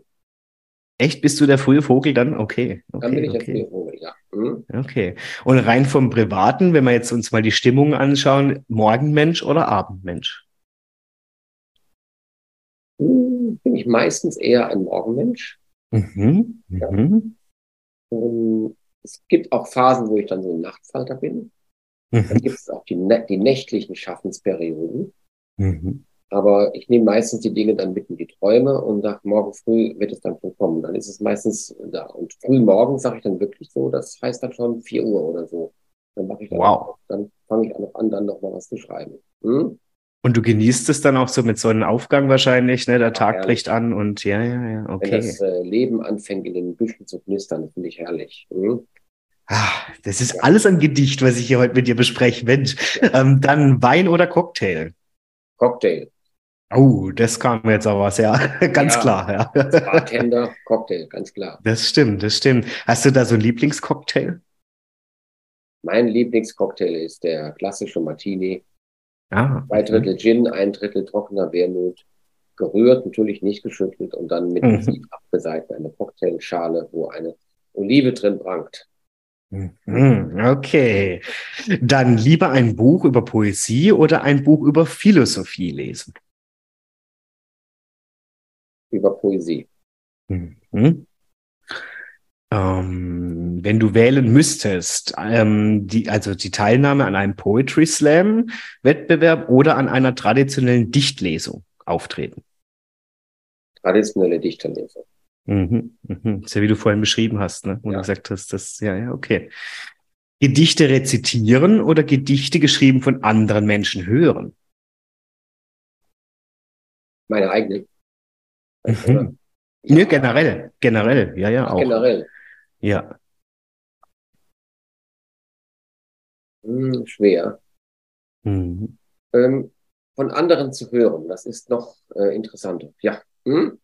Mhm, da sind wir wieder beim, wie spricht er, ne? wie, wie ja. bringt er das zum Ausdruck? Okay. Ja. okay. Dann lieber eine Weltreise machen und verschiedene Kulturen erleben oder sich wirklich ganz tief in eine einzige Kultur eintauchen lassen die Weltreise. Mhm. Okay, ja, du warst ja schon viel unterwegs, ne? Mhm, also, ja. Gibt es mal so einen Ort, wo du sagst, Mensch, das will ich unbedingt mal noch sehen? Es gibt einige, die ich noch unbedingt äh, sehen will. Was ist noch so ein Ort, ein Sehnsuchtort? Das fällt mir natürlich im Moment. Sizilien würde ich gerne noch mehr, äh, äh, mal, da würde ich gerne mal sein. Süditalien auf jeden Fall. Mhm. Okay. Ja. Okay. Okay. Lieber über den Sinn des Lebens nachdenken oder einfach den Moment genießen? Den Moment genießen. Mhm. Mhm. mhm. Und wenn du den Moment genießt, würde ich gerne von dir wissen, Kaffee oder Tee? Tee. Ah, okay. Okay. Und zum da Tee gibt es vielleicht. Auch, da gibt es auch eine schönes, äh, schöne Geschichte zu, der, wie der Tee entstanden ist. Ein Weiser, äh, wird einige sagen, es war Konfuzius, andere sagen, es waren andere, hat ähm, äh, sich darüber geärgert, dass er in der Nacht in Schlaf gefallen ist und konnte nicht mehr nachdenken. Mhm. Daraufhin hat er sich die Augenlider abgeschnitten, damit er die Augen nicht mehr zumachen kann. Und oh. hat die dann äh, in heißes Wasser getan. Und Aha. am nächsten Morgen hat er das getrunken, so ist der Tee entstanden. Eine ganz alte chinesische Sage. Mhm. Okay, das hört sich für mich gerade an wie ein Horrorfilm, aber okay. Ja, okay. Ja, ja, ja. okay, ja gut. Äh, bleiben wir doch beim schönen Tee. Äh, einfach mal noch mit vollem Augenliderpracht. Ja, genau. Ja. Was gibt's denn äh, zum Tee? Gibt's da herzhaft oder ähm, gibt's da süß? Ganz klar herzhaft. Mhm, okay. Das heißt, du bist eher der salzige Typ? Das Feeling. Okay, mhm. okay. Aber dann, der, der Kontrast macht es dann. Dazu ein Kon Stückchen Schokolade ist ausgesprochen schön. Mhm. Ah, das passt doch jetzt sehr gut. Dann schau mal, dann hätte ich, würde ich von dir gerne wissen, Zartbitter oder Vollmilch? Zartbitter. äh, okay. Ab und zu, wenn es ein ganz kräftiger Tee ist, einen wunderschönen Kandis rein. Mhm. Okay, ja, stimmt. Okay, auch fein. Laut oder leise, Joachim? Leise. Mhm, okay. Ja, und dann möchte ich natürlich abschließend von dir wissen, alle Gedichte dieser Welt auswendig wissen, also auswendig können, ja, oder für immer, also für immer mit den Gedichten oder mit deinen eigenen Gedichten in, der, in dem Fall ähm, in die Weltgeschichte eingehen.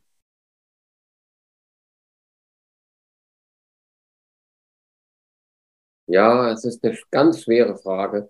Ich weiß, es tut mir leid. Nee, alles gut, alles gut. Aus dem Bauch heraus. Als erste, alle Gedichte kennen. Alle Gedichte kennen. Okay. Mit allen Gedichten leben können, ja. Okay. Ja. Besser als ja, Mensch.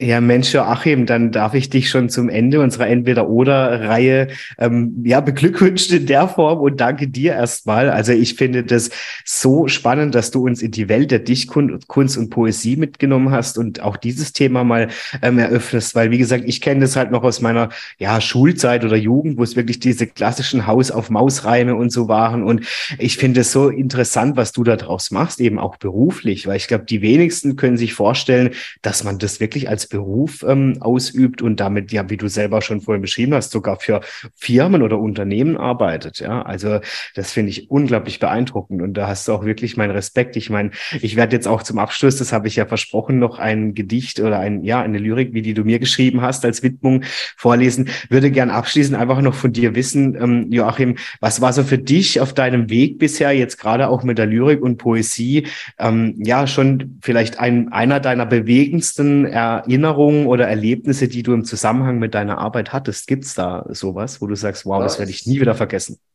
Äh, es gibt einige ähm, Elemente, die ich nicht nie vergessen würde. So ein äh, mhm. Jahr, der, dem ich ein Gedicht zum Geburtstag geschrieben hat, habe mhm. und der dann zu mir gesagt hat, ich ähm, hätte seine größte Angst, nämlich die Angst zum Sterben, das war schon mhm. ja, äh, in Worte gefasst. Und ähm, er wäre jetzt, wäre er äh, auf Du mit dem Tod, es wäre sein Freund geworden. Boah, ja. Das fand ich ein sehr, sehr äh, bewegendes Erlebnis. Und dann ein anderes Erlebnis. Ich wurde von einer Bekannten gefragt. Sie hatte eine Freundin. Ähm, die Freundin ähm, war krebskrank und der Krebs mhm. kam zurück. Und sie hatte einen, einen Wunsch, diese, diese Frau. Sie wollte mhm. noch einmal, weil sie wusste, jetzt, äh, sie hat wohl nicht mehr lange zu leben, dass äh, sie noch einmal als Frau gesehen und begehrt würde. Mhm. Da hat die ähm, Bekannte mich angesprochen und hat gesagt, ähm, Jochen, hier brauche ich deine Hilfe. Du musst hier was schreiben. Mhm. Und äh, ich wusste, dass die Adressatin die südamerikanische Lyrik liebt, vor allen Dingen die ähm, äh, Jaconda äh, Belli, die sehr äh, wortreich schreibt. Das ist auch eine, teilweise eine Lyrik, die ich sehr mag. Ich habe auch Pablo Neruda vergessen, eben als Vorbild. Mhm. Und die, ähm, der habe ich ein Gedicht geschrieben, wo ich eine, eine Lebensnacht mit dem Tod mhm. auch äh, mitverarbeitet habe. Und ähm, hörst du auf dem großen Xylophon, ertönt schon meine Melodie. Und ich will nicht, dass du höflich sie mir verschweigst, sondern in kühnen Worten ihre, Herd, ihre herbe Schönheit zeigst. Mhm. Diese Zeilen sind da drin in diesem Gedicht und ähm, das war eine meiner bewegendsten Arbeiten. Ja, das glaube ich. Ja. ja. Auch was das für die Frau bedeutet hat, ne? Äh, letztendlich. Ja, vor allen Dingen diese ja. Verbindung aus, da haben wir wieder das Thema Vergänglichkeit und Sehnsucht. Beide in ja. einem Gedicht. Ich möchte noch mal als Frau gesehen werden. Und ähm, das war, also mich überläuft es auch gerade. Okay. Ja, ja, ja, alles gut. Hey, also danke Joachim erstmal, dass du das alles danke mit dir, uns teilst. Adrian, für das Gespräch. Also unglaublich. Also das ist erstmal eine Ehre. Ich meine, wir sind natürlich über den Podcast hinaus im Kontakt, das ist ganz klar, weil allein ähm, deine, an, deine Arbeit jetzt auch gerade für Unternehmen, das hat mich von Stunde eins, als ich dich kennenlernen durfte, begeistert. Und ich kann mir vorstellen, auch gerade für meine Kunden in der kreativen Welt, ja. da unglaublich Tolles noch zusammen zu schaffen. Also das ist sowieso klar. Und trotzdem auch noch darüber hinaus, dass du jetzt hier bei Adrian lädt ein, ähm, wirklich diese Arbeit uns so toll beschreibst und was da eigentlich wirklich alles dahinter steckt. Ne? Also was man da ja. alles ein eigentlich beachtet, was dich beeinflusst und wie du da vorgehst. Und also wirklich unglaublich toll. Und natürlich, wie versprochen, will ich auch zum Abschluss unserer Folge, nämlich du hast mir die Erlaubnis gegeben, deine Zeilen, die du mir in dein ja. äh, Gedichtband Hauptsache es berührt geschrieben hast, über die ich mich ja so gefreut habe. Und du hast nämlich, ich, ich, ich hoffe, ich kann es ansatzweise schön ähm, betont jetzt hier vortragen. Ich gebe mir allergrößte Mühe. Und zwar habe ich das Buch geöffnet und es war wirklich toll. Ich habe ja damit überhaupt nicht gerechnet, als du gesagt hast, ich lasse dir was zukommen, eine Überraschung. Und die Überraschung ist mehr als geglückt. Für Adrian schrieb Joachim, wenn wir einander zuhören, erkennen wir, dass in jeder Brust ein Herz schlägt, das Gehör sucht. Und meine Lieben, ich könnte das nicht treffender passender einsetzen und unglaublich, Joachim, wir hatten nur ein Gespräch, wie du eigentlich die Intention hinter Adrian lädt ein, ähm, was alles für wunderbare Menschen hier zu Gast sind und ihre Geschichte teilen und wirklich, wie du auch sagst, ne, ein, ein Herz schlägt in jeder Brust, das Gehör sucht und hier auch Gehör finden darf und also unglaublich sich zum Ausdruck bringen darf in einer Form, wie du es nicht besser hättest beschreiben können in einem Gedicht. Und da danke ich dir von Herzen. Also das ist ja. Danke dir auch dass ich dir dieses Forum hatte und das Gedicht ist ein Geschenk von mir an dich. Ja, natürlich. Das ist ja eine Ode im Prinzip schon hier an den ganzen ja. Podcast. Also von dem her Joachim, ich möchte mich auch im Namen natürlich von allen, die hier eingeschalten haben, ganz recht herzlich bei dir bedanken, dass du Teil warst von Adrian lädt ein. Mhm. Und äh, wie gesagt, meine Lieben, alle, die ihr eingeschalten habt heute in der heutigen Folge mit Joachim, wenn ihr Fragen habt oder wenn ihr beispielsweise sagt, Mensch, also jetzt bin ich dermaßen, wie es so schön heißt, angefixt. Ich, ich möchte auch ähm, ein, ein eigenes Gedicht oder ich habe vielleicht eine Firma, wo ich mir das gut vorstellen könnte, dass eben der Joachim hier auch tätig wird und nochmal ganz anders eure Kunden berührt. Ähm, dann, hey, ich stelle alle Kontaktdaten zum Joachim, auch seine Webseite, alles, was ich von ihm teilen darf, stelle ich in die Show Notes, damit die Leute auch wirklich mit dir im Nachhinein in Kontakt treten können. Hoffentlich, dass deine Worte ganz viele Menschen erreichen mhm. ähm, und du da ganz viel noch bewegen darfst. Und natürlich, wie gesagt, auch Fragen, wenn es Fragen gibt an dich, wie rund um Poesie, rund um Dichtkunst. Einfach Joachim schreiben. Ich denke, du bist offen und freust dich auch auf Nachrichten. Super, ganz lieben Dank. Sehr, sehr gerne. Danke In diesem alle, Sinne. Die zugehört haben.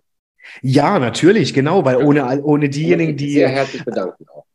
Sehr gerne, weil ohne diejenigen, die einschalten, wäre das ja alles nur halb so, äh, so toll, was wir hier produzieren. Also von dem her, auch von mir natürlich, danke fürs Einschalten. Danke an dich eben, Joachim. Wie gesagt, ich stelle alle Kontakte rein. Ich ja. freue mich natürlich, okay. wenn ihr beim nächsten Mal wieder einschaltet bei Adrian Led ein. Und bis dahin wünsche ich euch allen eine wundervolle Zeit. Vielleicht jetzt auch eine lyrische Zeit. Ich bin gespannt. Vielleicht entdeckt der ein oder andere die Liebe zu Lyrik und Poesie.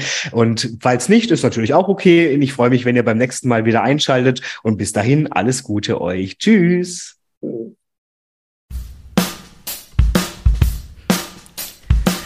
Ja, das war's auch schon wieder für heute bei Adrian lädt ein. Ich hoffe natürlich, euch hat die aktuelle Folge mit meinem Gast gefallen und natürlich freue ich mich, wenn ihr allen euren Freunden oder Bekannten diesen Podcast weiterempfehlt und ihr dürft mir natürlich gerne auch auf Instagram folgen unter adrian-moderiert und so freue ich mich auf die nächste Folge, auf euch und natürlich darauf, wenn es wieder heißt, Adrian lädt ein.